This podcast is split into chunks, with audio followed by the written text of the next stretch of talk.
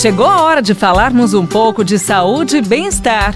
Professor Saúde, com Bel Espinosa e professor Antônio Carlos Gomes.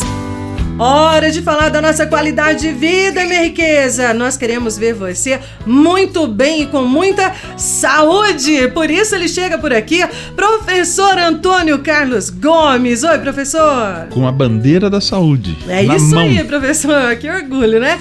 Professor Antônio Carlos, seguinte: os Sim. aparelhos anunciados na TV realmente eles cumprem o que prometem?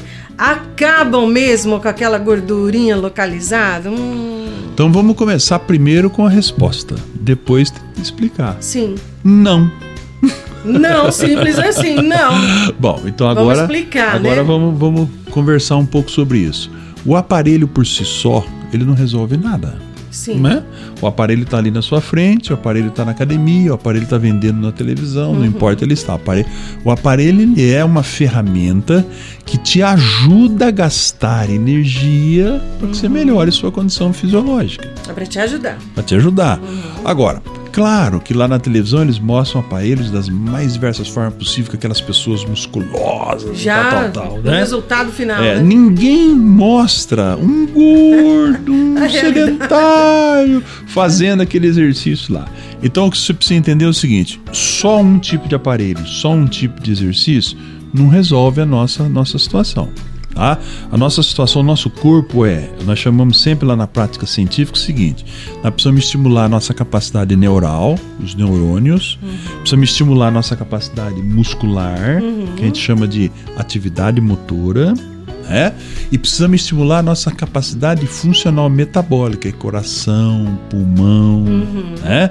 O aparelho respiratório. Então, nós precisamos de um conjunto de aparelhos Certo. ou conjunto de ações. Por exemplo, se eu trabalho a parte neuromuscular num aparelho de musculação, eu tenho que entender que a hora que eu vou nadar, caminhar ou pedalar uma bicicleta, além de eu estar trabalhando o neuromuscular, eu também trabalho o aspecto metabólico, que é Certo. o fortalecimento do coração, o fortalecimento dos pulmões, o transporte de oxigênio no nosso corpo.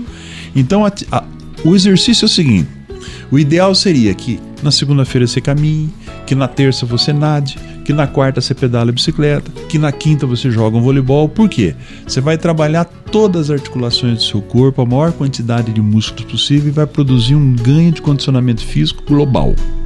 Quando eu faço somente um tipo de exercício, eu, eu saio do sedentarismo. Mas eu vou ficar deficiente. Por exemplo, só caminho, caminho, caminho, caminho. Eu preciso fortalecer o músculo da É. perna. Ah, Caminho, caminho e fortaleço. Eu preciso alongar, eu preciso de amplitude do movimento. Então é um composto de exercícios que vai permitir você perder peso. Você não só perder peso, como se fortalecer. Então o aparelho tem sua utilidade, mas ele por si só não resolve aquilo que você vê. Porque sempre tem alguém lá que já malhou em algum lugar e veio mostrar o aparelho.